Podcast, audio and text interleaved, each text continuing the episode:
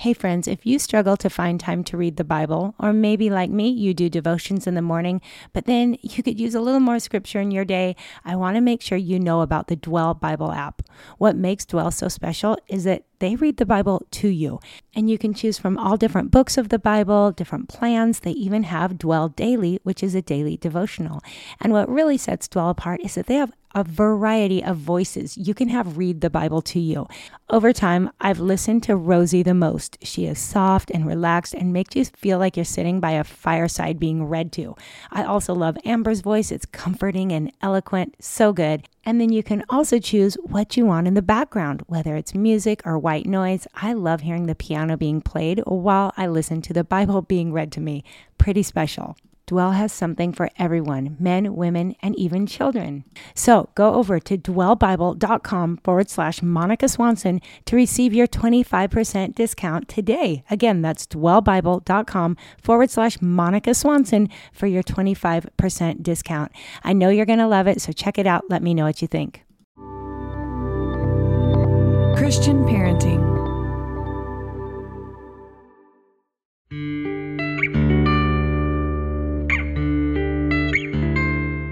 Aloha, friends. Welcome to the Boy Mom Podcast, powered by Christian Parenting. I am Monica Swanson, mom to four boys, podcast host, and author of Boy Mom What Your Son Needs Most from You.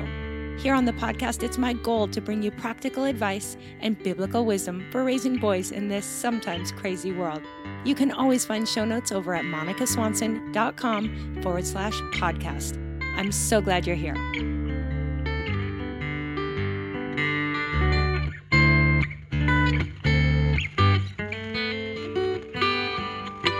Want to approach it from a curiosity point of view. I, am concerned about this, or I've noticed this. Can you help me understand, you know, what's going on? Um, eh, you know, we're very good at listening to each other's words when we talk, but we're not so good many times at listening to the feelings that are behind the words. And, and that's a skill that every parent can learn and every parent can practice so that when we're talking to our children, we're not just hearing their words, we're hearing their feelings, and we can reflect those feelings back to the child. Hey, friends, welcome back to the Boy Mom Podcast. Thank you so much for taking time to hang out with me today. In this episode, we are covering an important topic and a topic I've never covered here on the podcast before. That's two weeks in a row. Uh, but I have always hoped to find somebody who would be a wise voice, a voice with experience, to speak on the topic of raising a child with an addiction. And this is such a hard one. Um, I want to start off by saying if this is you, if you're listening because you have a child battling an addiction, I am so sorry. I have friends who have walked through this, who are walking through this now, and I know it is so painful. And I'm just very, very sorry. But I want so much to offer you support and encouragement and hope and prayer. And so, um, I really think that this conversation should be an encouragement, might offer you a little more information or hope. Um, as Richard Capriola is our guest, and Richard has spent many years working in the mental health field as well as with addictions. And he's written a book called The Addicted Child A Parent's Guide to Adolescent Substance Abuse, which is my favorite kind of resource. It's short and sweet, it's straight to the point, it covers everything you need and nothing you don't. So I think this is one of those books that that should be on everyone's shelf. Um, if you have younger kids, it would be so helpful to just understand this issue as there is no doubt it will come up at some point. Your kids may have friends or classmates or people in your community who are dealing with addiction. And also, I think it's one of those books that's great to have on hand so that if one day you know someone walking through this, you can pass it along. But uh, I think that Richard shares some really helpful information today, some statistics, some things I didn't know before, as well as some hope and encouragement. So I hope you get a lot out of this conversation. I won't say much more. I'm going to let you jump in and listen. But first, I do want to thank you again for your ratings and reviews over on Apple Podcasts or wherever you listen. They are so encouraging to me. So if you haven't left one yet, maybe you can hit pause, scroll down on your phone, find those five stars and tap on them, or leave a few words about what you love most about the Boy Mom podcast. Again, this is an episode you might want to shoot over to a friend. I always have show notes. That's an easy way to share an episode. Um, you can just share that, um, the show notes, and and then they'll have a link to the episode as well. Also, are we friends on Instagram yet? I would love to meet you. If we haven't met on Instagram, you can find me at Monica Swanson underscore. And I'd love it if you'd say hello. It's also a great place to share a screenshot of this episode and uh, tag me there and let your friends know about this podcast. So, thank you guys for being a part of this community. We are growing more and more every month, and it is all because of you and how you share and listen and show up. So, thank you. Thank you. I'll have a few final words to say at the end, but without further ado, here's Richard Capriola and I talking about the addicted child. I hope this is so helpful to you. Hey, Richard, welcome to the Boy Mom podcast. Thank you, Monica. It's a pleasure to be here. Yeah, I'm really grateful that you would take the time to chat with us as I have been reading your book, The Addicted Child, which by the way is a really great, short, easy to read book. I, I love I love kind of guidebooks where you can grab what you need. So I've really appreciated your book. But man, it seems like timing is interesting as I've been reading it. I've just heard from so many people recently who are struggling, um, whose kids are struggling, I should say, with various types of addictions. And this is such an important topic. So I just am really grateful for the work you've done. But before we dive in and kind of talk about all of that, can you just introduce yourself, tell people about your background, your work, even your family? Yeah, I, I, am originally from Illinois. Uh, had a long history of uh, of working in education administration, and as I transitioned out of that, I got involved with mental health. First in a mental health crisis center, and I noticed that a lot of people coming to the crisis center from the emergency rooms had a mental health issue as well as a substance use issue. So I went back to the University of Illinois and obtra- obtained a degree in what is basically addiction counseling. I continued to work at the crisis Center for a while until I was offered a position at Menninger Clinic in Houston, Texas, which is a large psychiatric hospital serving adolescents and adults from around the world. And I was hired as an addictions counselor there. I worked with adolescents and I worked with adults uh, for over a decade. And after I left Menninger, um, I wanted to write this book for uh, for parents. I wanted it to be a resource for parents, and and and I knew I know that parents are very busy. They don't have time to read volumes of information, so I tried to keep it at about hundred pages, but pack in as much information as I could. Uh, my own family. Um, I'm married. Uh, uh, my wife was previously married. She has two grown children, and uh, they each have two children of their own. So there's four grandchildren. Uh, my son is in his mid 30s, and he is a paramedic uh, here in uh, uh, Texas. Um, and we sort of have settled down just outside of Houston, Texas. And I'm originally from Illinois, so I love the climate here, and I don't miss the snow and the sleet and all the cold, and all the cold weather. Right. Yes. Well, as someone who came from the Pacific Northwest to Hawaii, I, I relate to that. well, very cool. And uh, what a what a great background you have. You spent over a decade at the Menninger Clinic, and you said that's one of the most sought after clinics for addiction. Is that correct? It is a psychiatric hospital, so it serves primarily people with mental health issues, but a large percentage of them, over half of them, also have a substance use uh, disorder. Um, and Menninger is ranked as one of the top 10 psychiatric hospitals in the country. All right. Wow. Well, before we hit record, I was just mentioning that you know this is this is a time in our world that I just think it, it's tough to be a kid. It's it's got to be tough to grow up in our world, in our culture, but especially so through a pandemic and just the the new stresses and strains that that brought. In addition to things like social media, I mean, all of these things that might seem like not that big of a deal, but when you think about the compounded stress that is on a teenager. Uh, have you seen a difference in the past couple years in changes, or is are we dealing with the same stuff as we always have? Well, in terms of substances, uh, kids are still attracted to alcohol and marijuana. Those are the two primary substances, and that's been true for a long, long time. There is some exposure to the more hardcore drugs like LSD and cocaine and Ritalin and Adderall and, and, and Vicodin, but those tend to be less than 5%. Kids are attracted to alcohol and marijuana. But what we have noticed uh, that's rather alarming in the past three years, there has been a tremendous increase in the percentage of kids that are doing what we call vaping, which is where they will take a substance and like like uh, nicotine or marijuana, and they will uh, turn it use an instrument that turns it into a vapor that's called vaping. And in the last three years the percentage of, of, of kids that are, are, vaping has just skyrocketed um, you know for example three years ago the percentage of high school seniors that were vaping marijuana was 9% today it's 22% um, the percentage of high school seniors that were vaping nicotine three years ago was 18%. It's now 34%. So there's been a dramatic increase in, in, in the vaping. In terms of in terms of mental health, you're absolutely right. The pandemic has had a tremendous impact on adults and adolescents as well. You mentioned social media. There was a study that was done by Facebook that just recently became public, and it is alarming as to what social media is doing, particularly to young teenage girls. Oh, breaks my heart. Yes, wow. it's, it's, it's devastating. I'm not surprised though. I think that's just confirming something we could have all guessed.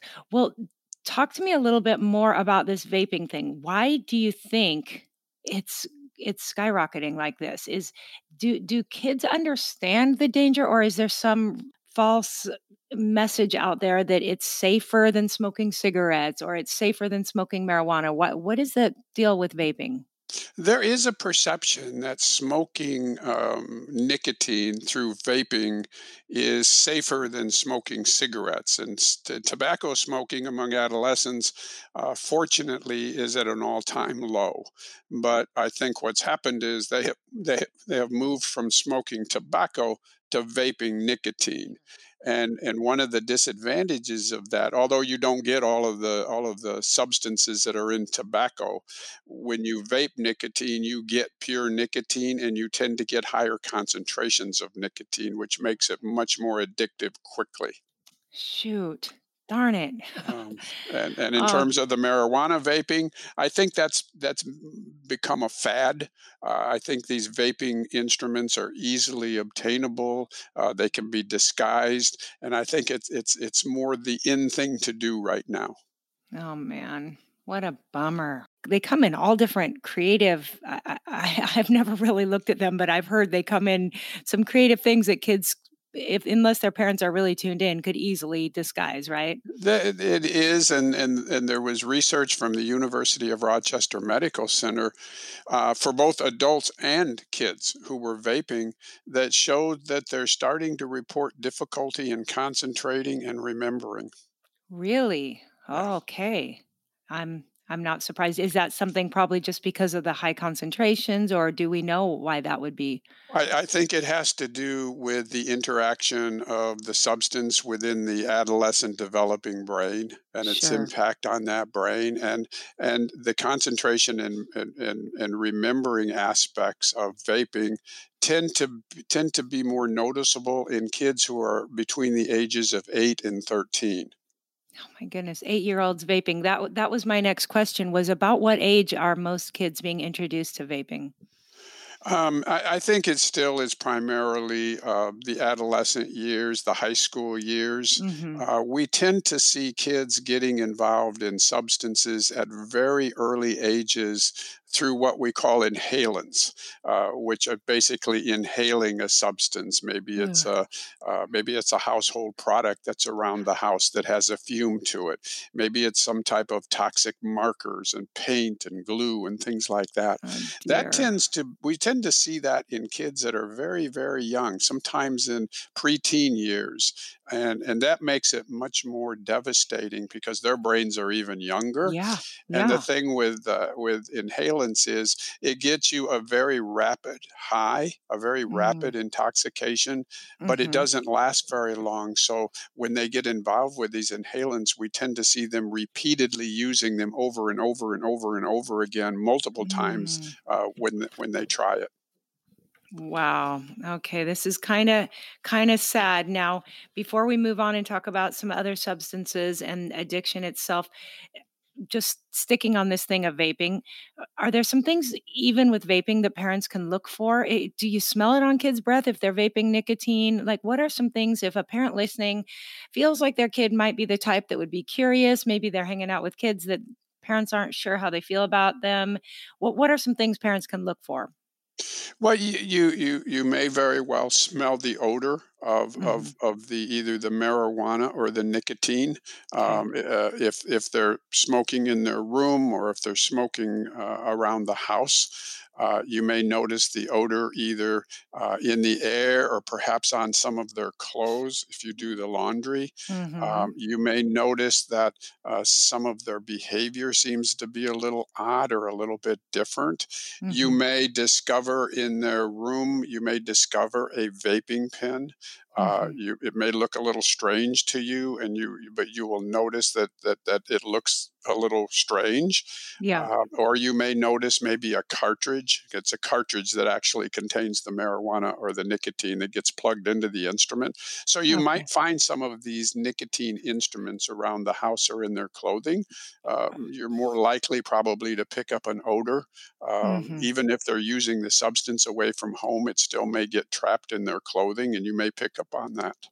Okay. So, what would you suggest a parent's first step? How should they respond? They find something. What do they do next? Well, regardless of it. this, Yeah. Regardless of the substance, um, I think uh, the first thing you do is have a conversation with your child. Mm, And by that, I mean you, you don't want to threaten, you don't want to accuse, you, you don't want to punish. You want to approach it from a curiosity point of view. I. I'm concerned about this, or I've noticed this. Can you help me understand, you know, Mm, what's going on? yeah. Um, eh, you know, we're very good at listening to each other's words when we talk, but we're not so good many times at listening to the feelings that are behind the words. Mm, And and that's a skill that every parent can learn and every parent can practice so that when we're talking to our children, we're not just hearing their words, we're hearing their feelings and we can reflect those feelings back to the child. You know, something like I'm hearing you say, you know, such and such. Is that right? I sense that you're feeling such and such. Is that right? So wow. you begin to listen not only to the words, but you're listening to the feelings behind the words and reflecting those back to your child. That can be a very powerful communication. So I recommend you start with a discussion uh, uh, uh, with your child and express, you know, your observations and your concerns. Now, that's likely to be a conversation that's going to go one of two ways. It's either going to blow up and the kid's going to become defensive and argumentative and maybe angry, or it may go the other way and you actually learn some things that you didn't Mm, know. But yeah. regardless of how it goes, if you're still concerned as a parent, you need to move to the next step, which is to get the assessments done that, that I've recommended in my book. Yeah. Okay. And probably best to have both parents if they're there have this conversation. Would you say any any other advice on having a, a hard conversation about this? I think uh, both parents are fine, but but if uh, if if the if the child seems to be uh, or appears to be closer to one parent or the hmm other parent, then I would say that that parent probably is the one who should take the lead. Okay, that sounds reasonable. Well, why is it you mentioned alcohol and marijuana, kind of moving on to those substances in particular. Why is it that kids are and, and maybe vaping even fits into this because I'm I'm thinking in light of what we already discussed, the stresses and strains of being a teenager in today's world, is there an anxiety issue? What is leading to the rise in these substances? Well, what's leading to the rise of the substances, I think, are two factors. One is availability. These uh-huh. kids know that these drugs are readily available. Wow. When we ask high school seniors, how easy is it for you to get marijuana? 79% of them, almost 80% of them tell them tell us it's very easy. It's no big deal. When we ask them how easy is it for you to get a drug like LSD, 30% say it's easy. If we Wow. ask them how easy is it to get alcohol, over 80% say it's no problem, no big deal. So Seriously. so there are, these drugs are readily available and the kids know it. The other issue is harmfulness. These kids do not see these drugs as very harmful. For example, when we ask high school seniors, how harmful is it, do you think smoking marijuana regularly is? Only 30% tell us they think that's harmful. Only 30%. Huh. When we ask them, how harmful is it, do you think, having one or two drinks of alcohol nearly every day? Only 24% of high school seniors think that's a great risk. And and and and as these kids go through the grades, freshman, sophomore, junior, senior, the perception of harmfulness declines. Huh. So so they look at these drugs as being more risky as freshmen than they do by the time Mm. they get to be seniors. Wow. That is so interesting. And have the drugs changed? Is marijuana the same now as it was 20 years ago, or has it changed in what's in there, the potency? It, it, it, it is certainly much different than what it was uh, during the 60s and 70s, during when Okay. Woodstock was going on, Uh huh. uh, when the, uh, uh, the THC, the psychoactive component of marijuana, was maybe 2 to 3%. Uh With the way marijuana is being grown now, uh, the, the THC level uh, is significantly higher than that. Oh, really? Wow. So it's much more powerful drug is is what that comes down to. It's much more powerful Right. today than it was 20 or 30 years ago. Right.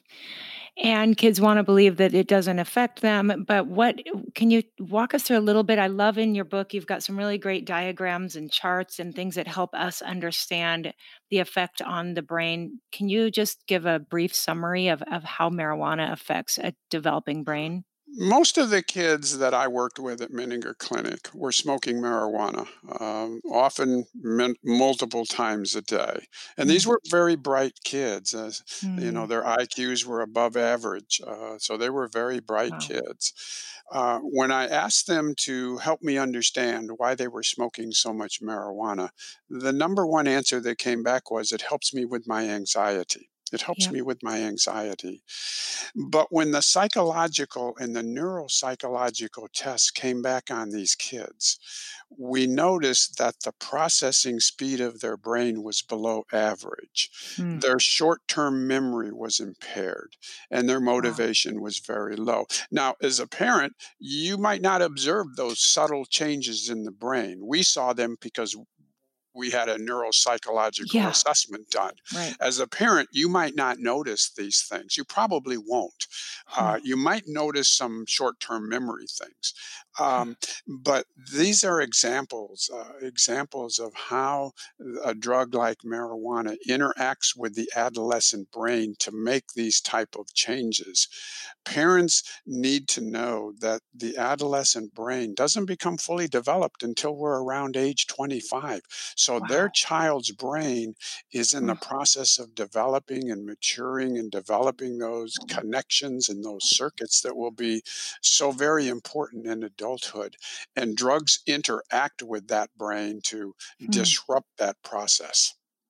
Wow, that's scary. And that's something that doesn't reverse later? It, Quit? d- No. it does. Uh, our brains have a remarkable capacity to heal themselves. So once, uh, once uh, you know, an intervention or treatment is started, and and and the person moves away from using the substance, the brain has a remarkable capacity to heal itself, and and we can see some pretty remarkable progress in, uh, you know, over time. Okay, good, good. That's good news. Okay, Yeah, so if want I want some parents I want parents to have a sense of hope. Uh, I want them to know that no matter how bad the situation is, no matter how stressed or, or, or, or afraid they are, that there is a sense of hope that they can intervene, they can get the assessments, and they can find the appropriate uh, treatment for their child and and and and their child can get through this and their family can get through this and recover Yeah. Yes. Oh, that's that's a good message. Well, can you tell us a little bit about what is involved in a comprehensive assessment for those parents who want to take that next step? Yeah, my book lists the comprehensive assessments, and some examples are certainly you want an addictions assessments. That's what I Mm, was doing at Menninger Clinic, so that you get a, a a comprehensive review of what drugs your child was using, how much they were using, how often they were using, and whether or not their uh, substance use is in the mild, the moderate, or the severe category. That's how we mm, diagnose it. It's a mm. substance use disorder that can be mild, moderate, or severe. So, as a parent, you want to know where does my child fall, um, or, or or is there not an issue at all?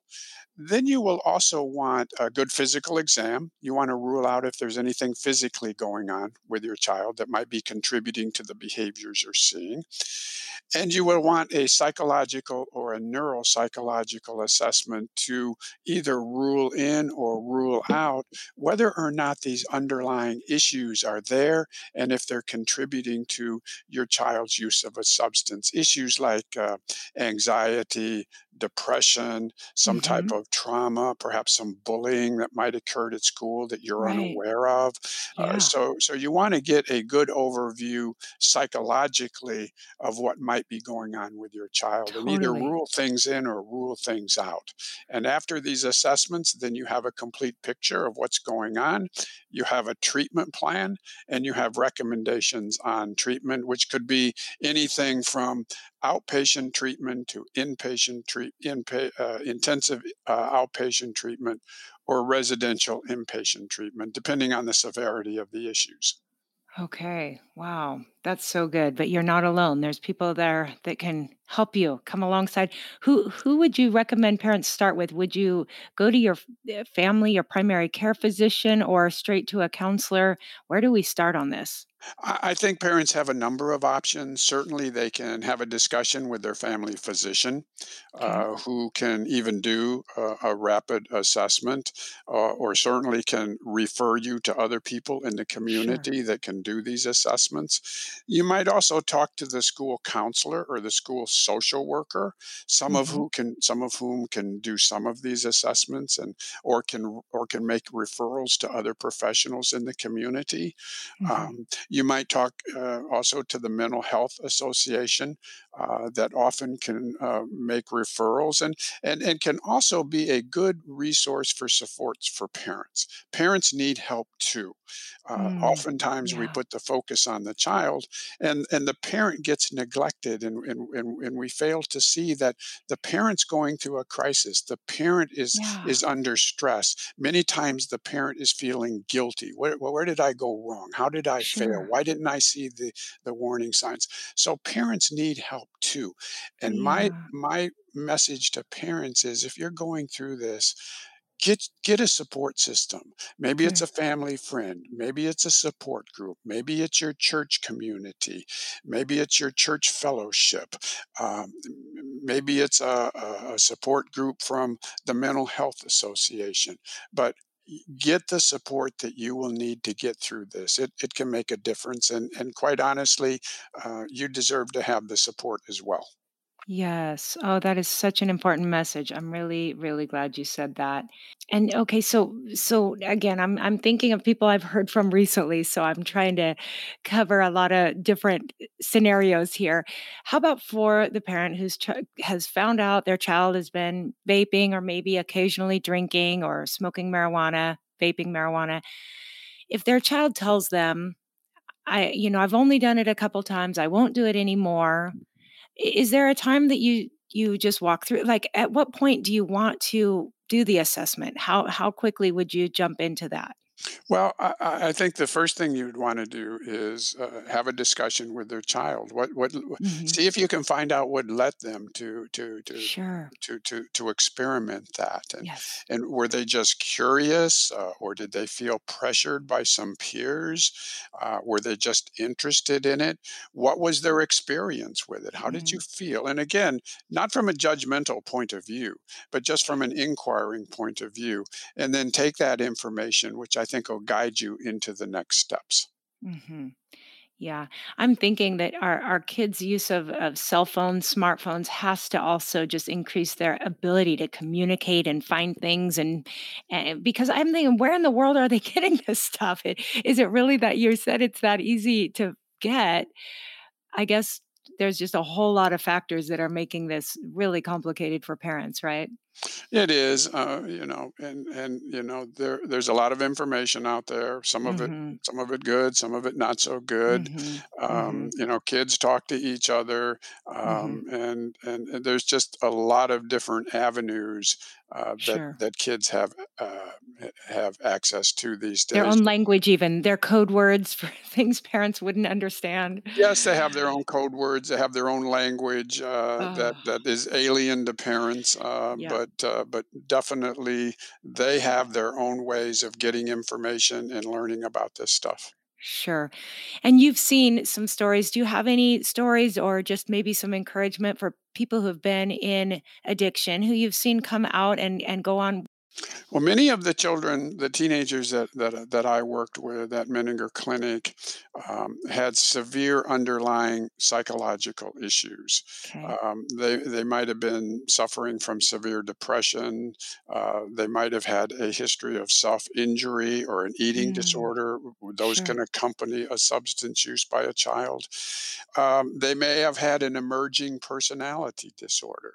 So Yeah, the the underlying issues uh, were very severe, as was the substance use.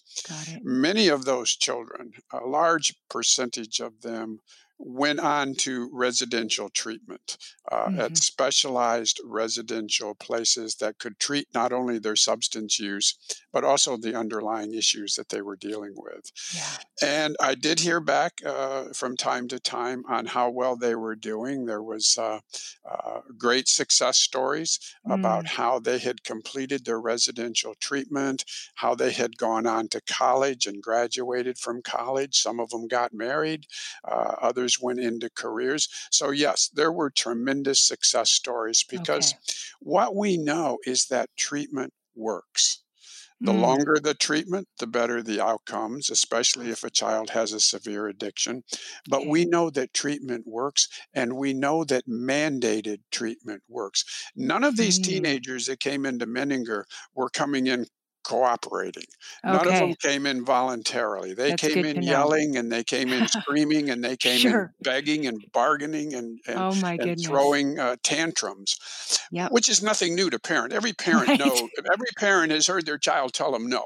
So Right. so so they're used to that. But but but these parents realized that this was the best option that they had. This was the right time and the right thing to do. And they held Ah, the line and and and brought their child in. good parenting.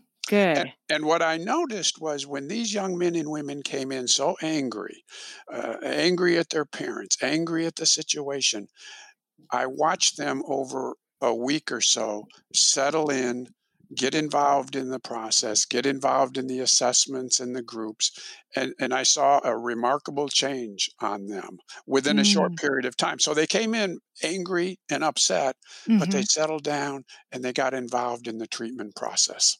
Okay, I love that. It, it reminds me of, you know, when kids are young and you're dropping them off at Sunday school and they're throwing a fit, but you, or, or preschool. And if you walk away 10 seconds later and you peek in the window, they're doing just fine. Well, That's right. probably we need to apply the same thing if parents feel like, oh, the, the fallout's going to be too much. You know, I can't even imagine what my child would do, my teenager would do. Well, just like you said, there's a good chance that they will settle in and yes. it's it's the most loving thing to do to help them get over such a something that could potentially only get worse in time. Okay, and uh, one more question for you before I let you go. from the work you've done for those of us who aren't dealing with this in our own families, but we have a friend who we find out is dealing with it. I think that from what I've heard from others is it, it, can feel really isolating. There's there is that sense of asking how I've contributed to it as a parent and sometimes shame or guilt. What can we do to rally behind our friends and support them? I think that's really important um, because uh, parents who are going through this uh, need a support system. They mm-hmm. need friends. They need help. Um, I would recommend that um, if you have a copy of my book, The Addicted Child, A Parent's yep. Guide to Adolescent Substance Abuse, that you keep it on your bookshelf mm-hmm. and, and and offer that to any yeah. family that you think might be going through this. I would also recommend that you give them a copy of the parent workbook. Uh, oh. The parent workbook has exercises in it. And again, it's very brief, but it has exercises in it that can help parents. Um, one of the exercises is the parent writes a letter to their child. Now, they don't have to share the letter with their child, but it's a way in which they can write a letter and get their feelings down on paper on what they're going through and how this has affected them and their family. There's mm. also a couple of uh, exercises on how to deal with anxiety, a breathing exercise. And there is also some tips on how you can communicate with your child and listen to your child's feelings as well as their words. Mm. So if I have somebody, a family that's going through this, I might offer them a copy of the main book, which is educational, and a copy of the workbook. And, okay. and if it's a good friend, a close friend, I might say, you know, if you feel comfortable sharing what you wrote in the workbook, I'll be happy to sit there and listen to you because mm. I think that workbook can be really powerful if you have somebody that can that you feel comfortable sharing the exercises with who can give you feedback and mm. and, and encouragement. Oh, I love that. Now, is the parent workbook something we can find also on Amazon? Where where do we get the parent workbook? The parent workbook, uh, as well as the main workbook, are, are, are on Amazon. Okay. Um, the easiest way to go, if you don't go directly to Amazon and put in the addicted child, uh, uh, a parent's guide to adolescent substance abuse, is go and visit the book's website, which is www.helptheaddictedchild.com helptheaddictedchild.com.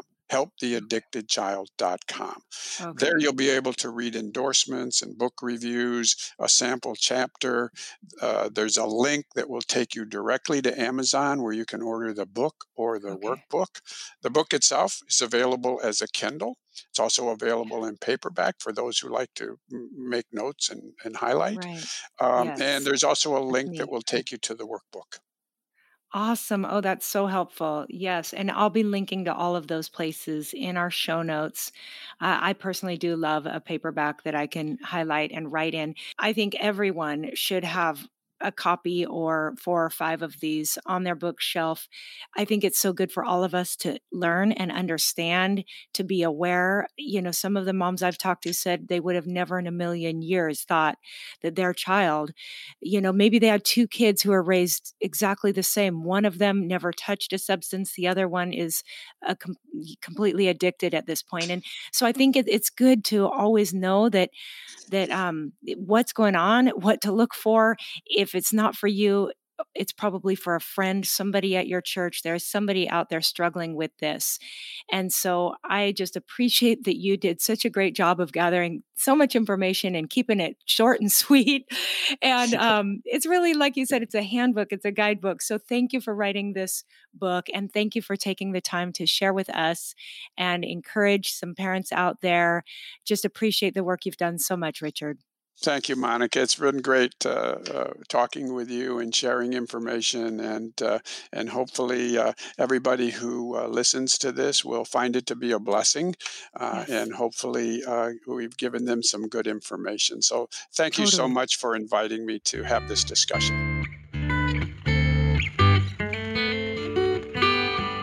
All right, friends, I hope you enjoyed that conversation and definitely visit show notes to get links to the book and anything else that Richard mentioned. You can find show notes at monicaswanson.com forward slash episode dash 145. All right, so thank you for being a part of this community. Next week, I'll be back with another episode covering what your son needs most from you, drawing from my book, Boy Mom. So I'm excited about that and so many great episodes coming up this spring. So thank you for being here. Have a wonderful rest of your week. And until next time, aloha.